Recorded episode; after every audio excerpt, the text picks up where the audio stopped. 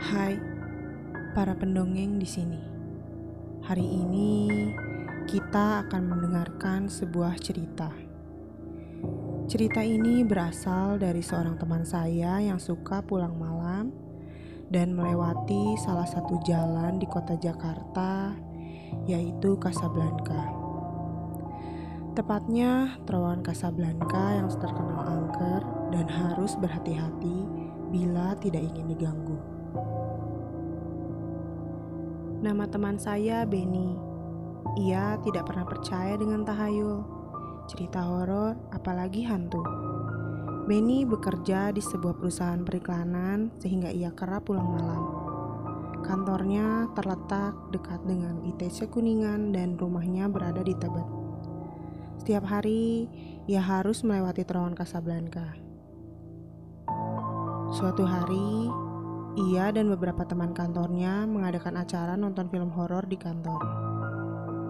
Seorang temannya sudah memperingatkan untuk berhati-hati ketika pulang sehabis nonton film horor. Karena waktu sudah menunjukkan hampir pukul 12 malam, kata temannya, hantu-hantu di terowongan Casablanca itu selalu keluar setiap pukul 12 malam. Ketika mendengar cerita itu, Benny hanya berkomentar. Ah, itu hanya tahayul. Mana ada hantu? Entah mengapa, Benny mulai memikirkan cerita dari temannya tersebut. Ben, lu kenapa bengong? Oh enggak, itu si Yeni cerita aneh-aneh sama gua. Katanya di terowongan itu ada hantunya. Emang bener ya? Lah, katanya lu gak percaya hantu. Kenapa jadi kepikiran? Ah enggak. Abis si Yeni bilang jangan lihat spion. Soalnya kalau lihat spion suka ada yang duduk di belakang mobil. Ah, lu kan udah biasa pulang jam 2 pagi. Ini baru mau jam 12 malam. Masa udah mulai ketakutan? Bukan gitu. Ceritanya si Yeni lebih horor. Gue sih tadinya santai, tapi abis nonton gue jadi parno. Udah, nggak usah dipikirin. Ntar malah lu jadi nggak konsen nyetirnya. Dengerin radio aja. Iya deh. Yuk balik. Akhirnya Benny pasrah dan tetap menempuh perjalanan ke rumah seperti biasa. Melewati terowongan Casablanca. Ia pun menyalakan lagu saat menyetir. Ketika hampir sampai di terowongan tersebut, Benny sempat ragu karena tidak ada kendaraan lain di depan maupun di belakangnya.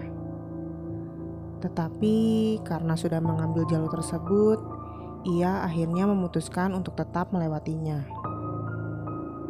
Ia pun menancap gas dan berusaha mengebut melewati jalan tersebut. Menjelang bagian tengah terowongan, ia melihat sosok perempuan di pinggir jalan. Entah kenapa, tiba-tiba mobilnya berjalan sangat lambat. Ia pun tidak berani menengok ke spion atau ke arah perempuan tersebut. Begitupun dengan radio yang diputarnya. Tiba-tiba mati mendadak. Ia mulai merinding dan berusaha tidak memikirkan apa-apa. Di tengah-tengah terowongan, mobilnya semakin pelan dan membuatnya bingung. Permisi. Sebuah suara terdengar. Benny tidak mempedulikannya dan berusaha terus menginjak gas. Meski pelan, mobilnya masih bisa jalan. Kedua kali ia mendengar suara tersebut. Tapi Benny teringat kata temannya yang bilang jangan tengok belakang bila ada yang berbicara saat melalui tolongan tersebut. Permisi. Ketiga kalinya suara itu muncul. Benny tidak sengaja dengan refleks menengok ke belakang dan ia pun kaget setengah mati. Perempuan yang tadi ia lihat di pinggir jalan sudah duduk di bangku belakang dan tersenyum. Ia pun buru-buru menginjak gas dan beberapa detik kemudian mobilnya bisa jalan dengan kencang.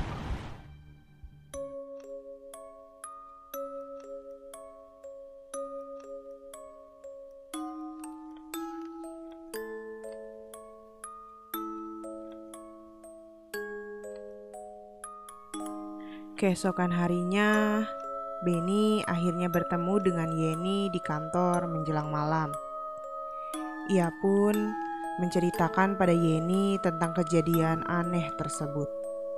Tuh kan, udah gue bilang. Eh, coba deh lu nengok ke belakang. Benny bingung. Ia menengok ke belakang yang merupakan jendela gedung kantornya. Matahari di luar sudah menghilang, digantikan dengan gelapnya malam. Ada apaan sih? Coba deh lu lihat benar-benar. Benny menoleh lagi ke belakang. Di kaca jendela kantornya, ia melihat bayangan seorang perempuan yang sama seperti yang dilihatnya kemarin di mobil. Sebenarnya dia udah ngikutin lo dari kemarin sebelum gue peringetin lo.